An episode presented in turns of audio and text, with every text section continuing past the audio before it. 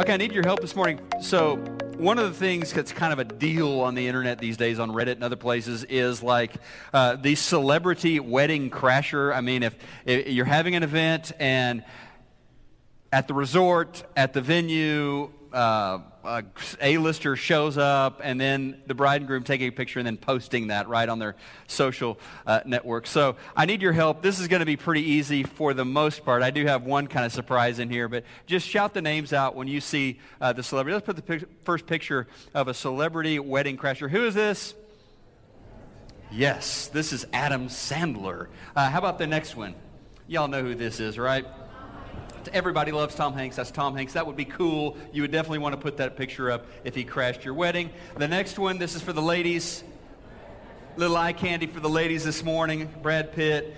How about this gentleman? Snoop Dogg.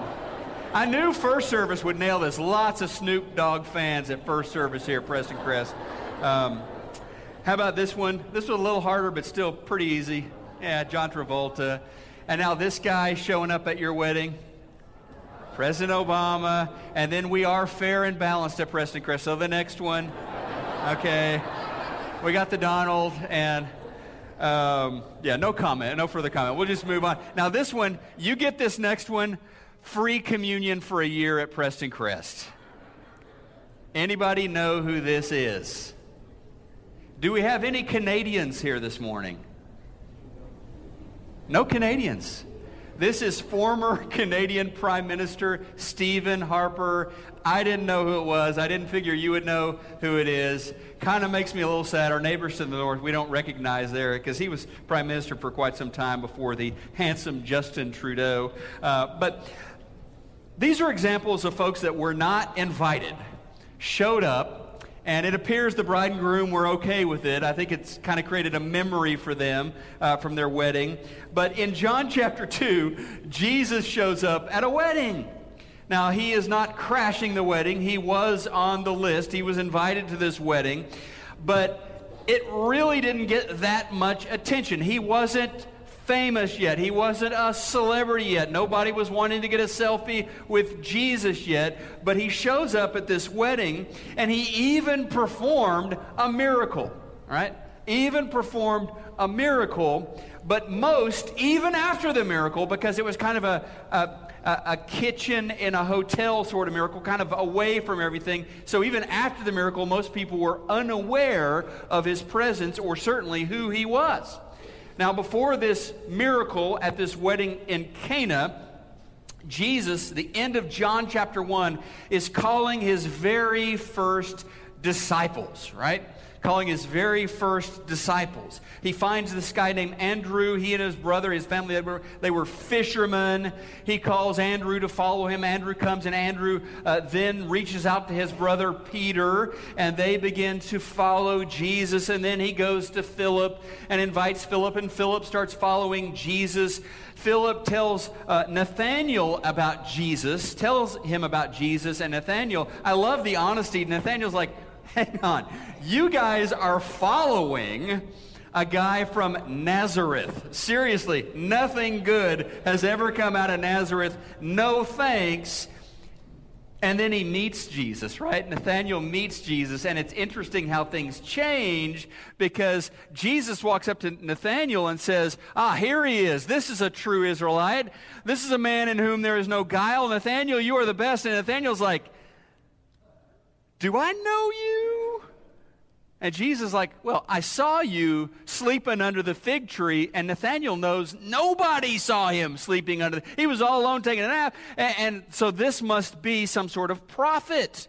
This must be somebody with a gift from God. And so all of a sudden, Nathaniel is super impressed. Wow. And Jesus, I love his response. At the end of John chapter 1, he's like, Okay, you're impressed by that?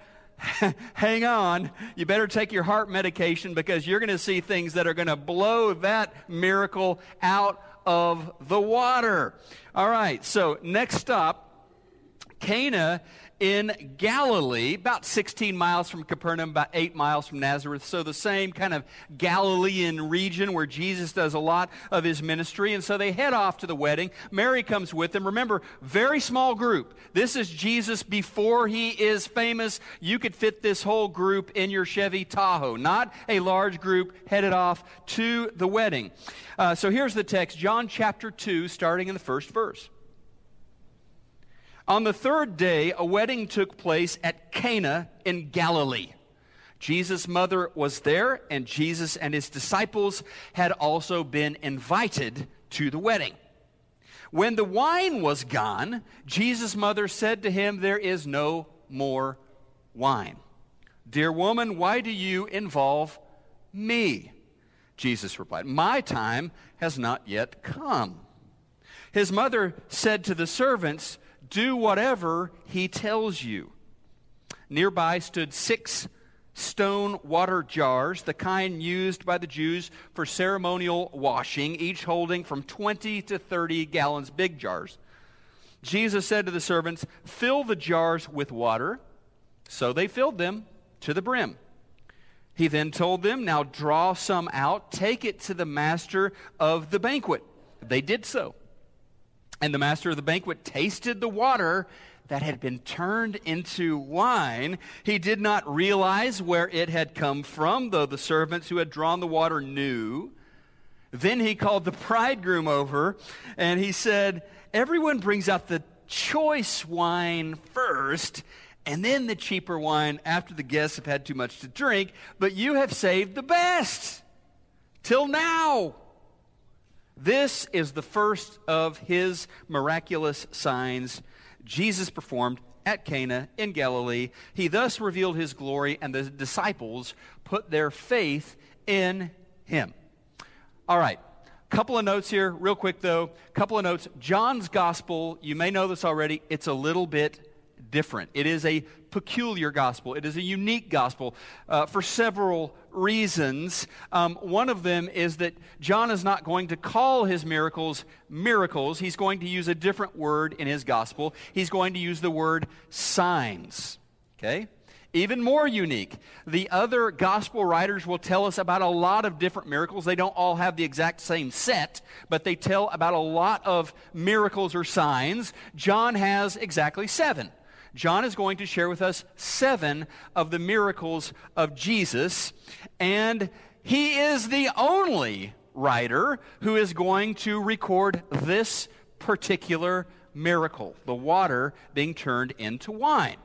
Uh, John makes no claim to produce a thorough biography of the life and times of Jesus. John will tell us in his gospel, I am going to leave some stuff out. I am going to be selective. In fact, John chapter 20, verses 30 to 31, this is what John writes in his gospel. He said, The disciples saw Jesus do many other miraculous signs, in addition to the ones recorded in this gospel, in this book. But these, these seven, these are written so that you may continue to believe that Jesus is the Messiah the Son of God, more importantly, that by believing in him, you will have life by the power of his name. So he's very honest. John is like, I'm writing this book. I'm going to choose to leave some stuff out, a lot of stuff. I'm going to choose to include certain things because I am writing this with a very clear purpose for you. I want you to believe in the name of Jesus and to continue to believe. I want you to find life in Jesus Christ. Okay? That's why I'm writing the Gospel of John, he tells us. Now, the seven miracles that he chooses to publish, he calls signs. We've talked about this before. A sign is, is an interesting word for us, right? Because the sign is never a main attraction. You don't, you don't you don't lodge at the sign. You don't pull up to the sign and shoot all your pictures and go home. I mean, you don't load the kids up and go, go over to Six Flags. Kids, we're going to Six Flags. And you get over there to, to Six Flags Road or whatever that street is called over there, Six Flags Avenue or something. And you don't like pull up the car. Let's get out. Let's take pictures by the sign, Road to Six Flags. Okay, we're done. Get in the car. We're going home. You don't do that. Kids would be disappointed. I mean, they did not put on the sunblock because they wanted to take their picture by the sign. A sign points to something else. A sign gives you information. A sign sends you somewhere. And in this case, these signs are supposed to send us to Jesus. They are pointing to Jesus. They may dazzle. They may get our attention. They may capt- captivate us, but the signs are not important compared to where they are taking us, who they are pointing to. You are not going to camp out at the sign. You are not going to hang out there. Miracles, John says, are like that. Don't hang out at the miracles. Read about them. Put faith in Jesus because of them. Now, if they do what they're supposed to do, if they increase your faith in Jesus, if they draw you into the life that Jesus has for you, then they are doing exactly what they are supposed to do. And that is what I need, and that is what you need more faith in Jesus, more life in Jesus, which is why over the next seven weeks we're going to look at the seven signs from the book of John. So, anyway, Jesus and his new small group of disciples head off toward this wedding in Cana. Now, a wedding feast like this one was a massive social occasion. You know, we have lives, we're blessed with lives where we get to spend a lot of time thinking about where we're going to go, what we're going to do, what we're going to do for fun, whatever, you know. Uh, they did not have Netflix. They did not have Stonebriar Mall. They did not have a, a club scene in first century Galilee. You couldn't catch an Uber to go over here or there. I mean, so, so a wedding feast was a big, big deal, and you wanted to get an invitation. And you would spend days at this wedding feast, and, and, you would get to see old friends and catch up. You would get to eat and drink on someone else's dime. You would dance. You would have a good time. The ceremony was part of it, but the reception, you know, we have receptions now that may last an hour two, four hours. No, this reception is lasting days and you wanted to be on the list and get an invitation because this was the social thing. I mean, this was the, the you would circle this on the calendar. We're going to make sure we don't plan anything else. We got to be in Cana for this wedding. All right? Now, at this one, disaster struck. Okay, this is a category five social disaster. The wine ran out. Right?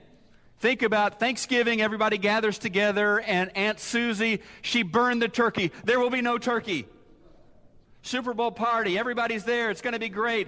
No one thought about guacamole. I mean, yeah, big stuff, right? I mean, huge stuff. Um, at this kind of deal, the wine running out means I mean, the party comes to a screeching halt. People maybe even are starting to kind of head toward the door. I mean, uh, it looks like this thing is winding down now. It was not good.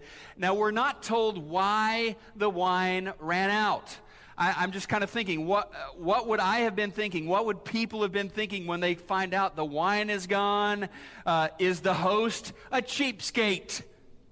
Didn't buy enough tried to get by with too little? Did the folks in the ki- kitchen forget to water it down? I mean, you're supposed to pour water in there so that it lasts throughout the feast. Um, did they did were there wedding crashers? I mean, we didn't expect these third cousins from you know Bethsaida to show up, and I mean, we don't know exactly what happened, but they ran out of wine, and no wine means no party. So this whole thing comes to a screeching halt. Now, for the record, I think probably most people in here have been in a wedding or been to a wedding. Stuff goes wrong at weddings. I mean, it almost always goes wrong. It's almost inevitable. Something is going to happen. You plan that beautiful affair uh, beside White Rock Lake, thunderstorm, right?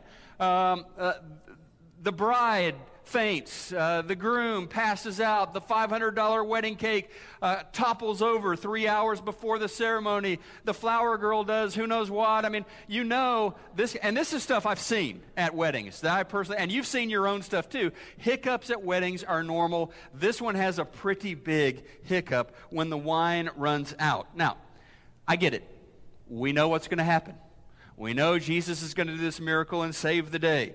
But here's what's easy to miss the miracle, the sign, never happens if Jesus isn't invited to this wedding ceremony, to this wedding party, right?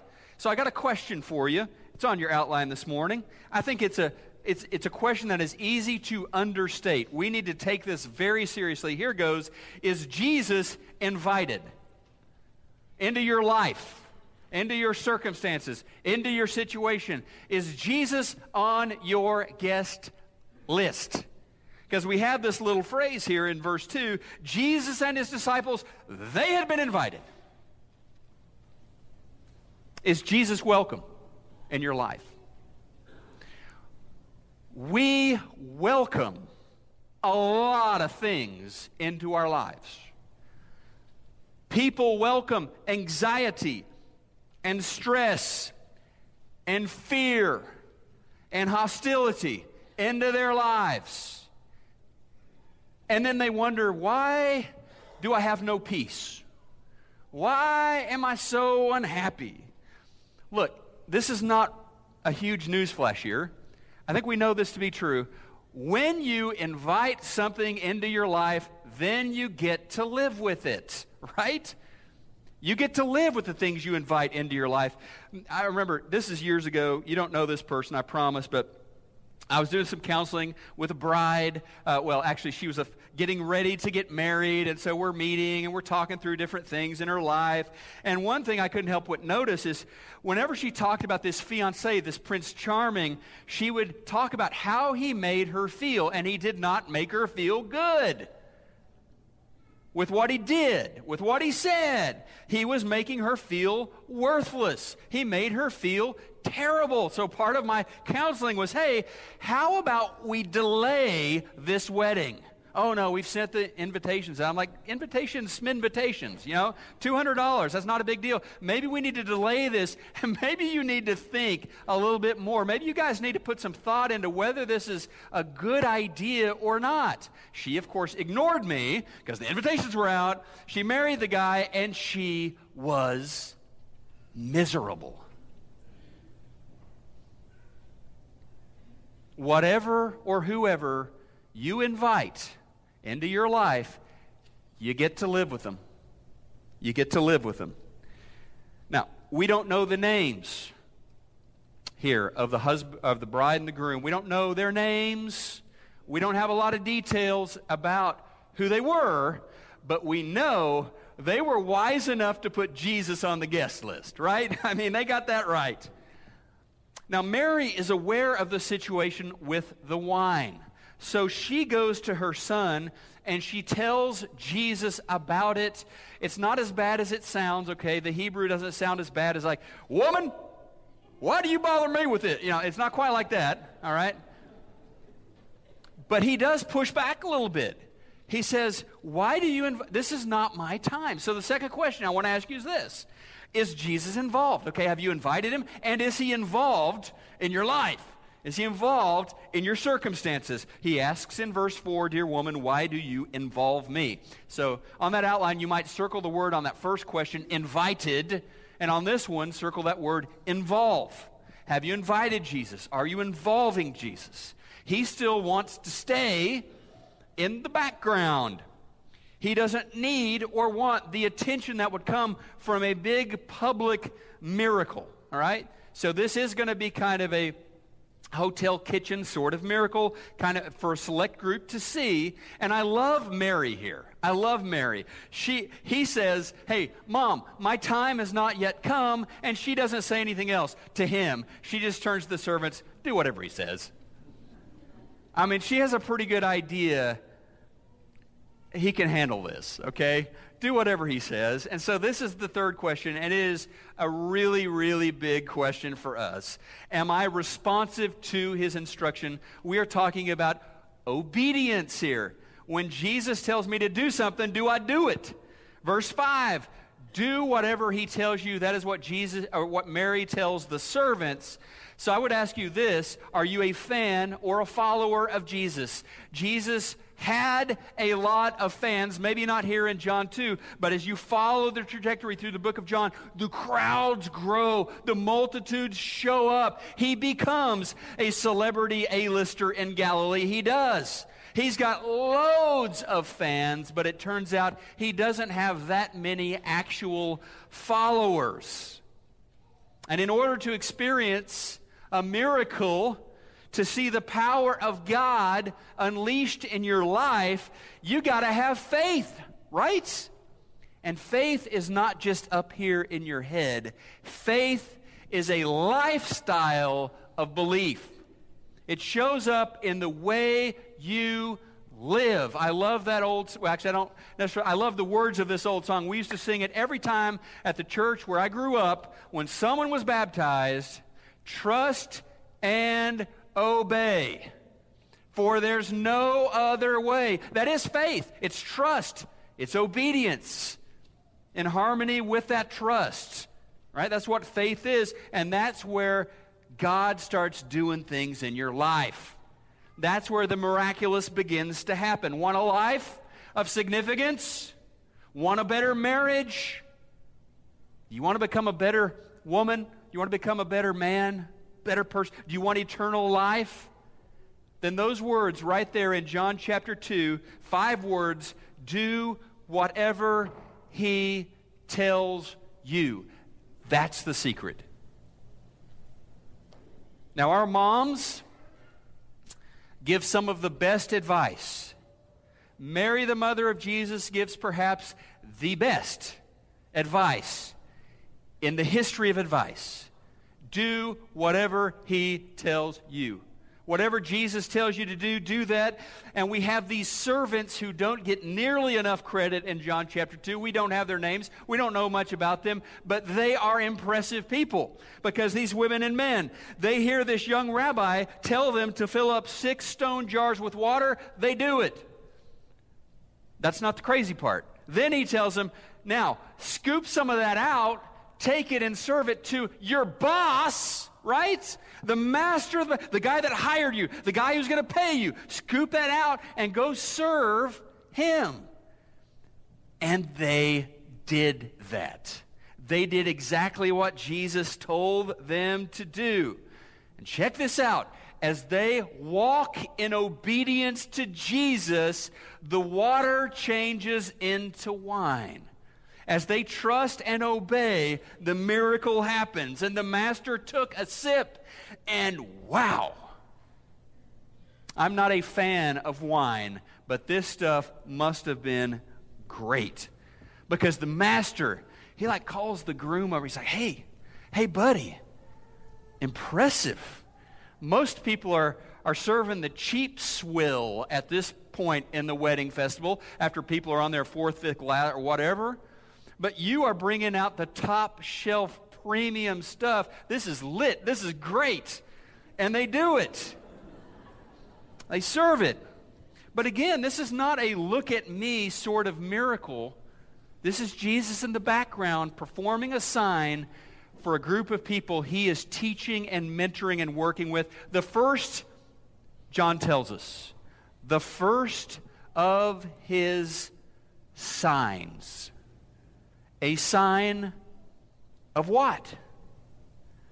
A sign, we heard this at communion this morning. Thank you, Rich. A sign of a Savior who came to serve, not to be served. A sign of a Savior who can get involved not just in the big stuff, but the mundane stuff, the hiccup at the wedding, the little stuff. We can bring those things to Him and involve him in those things. Jesus, I love this in the Gospel of John. He is the original transformer. He is. You go back, the previous chapter, John chapter 1, John tells us who Jesus is, and he is not just an A list celebrity wedding crasher. Listen to these words from John in that previous chapter. In the beginning was the Word, and the Word was with God, and the Word was God. Jesus was God. He was with God in the beginning through Jesus, through him. All things were made. Without him, nothing was made that has been made. Transforming water into wine. Child's play. Easy for Jesus. He's not like, okay, go fill the stone water. He's not stressed out like, is this going to work? Is this mirror? I practice this at home. I don't know. Is this going to work? He knows he's got this. He made the planets. He made our solar system. He created this world. Jesus has got this. He is the transformer. He is God. You see, at that wedding, it wasn't a celebrity that walked in, it was God wrapped in human flesh. God showed up. Man, God needs to show up in more marriages. Amen? we need Him. Everything in the creative universe was made by His power. And this transformation of water into wine was a sign for his disciples and for us. John says this in verse 11, chapter 2. He says, He thus revealed his glory, and his disciples put their faith in him. What about you? Have you put your faith in Jesus? Is it time for you to say yes to Jesus, to follow the way of Nathaniel and Andrew and Philip and Peter and so many others? Is it time for you to accept Him as Lord of your life and allow Him to begin transforming you in harmony with the purposes of your Creator, your God? You can do that today. You can make that statement of faith being baptized into Jesus and wearing all that He won for you at Calvary. Maybe you are a disciple who has drifted a little bit from Jesus. Jesus gets invitations now, but only occasionally.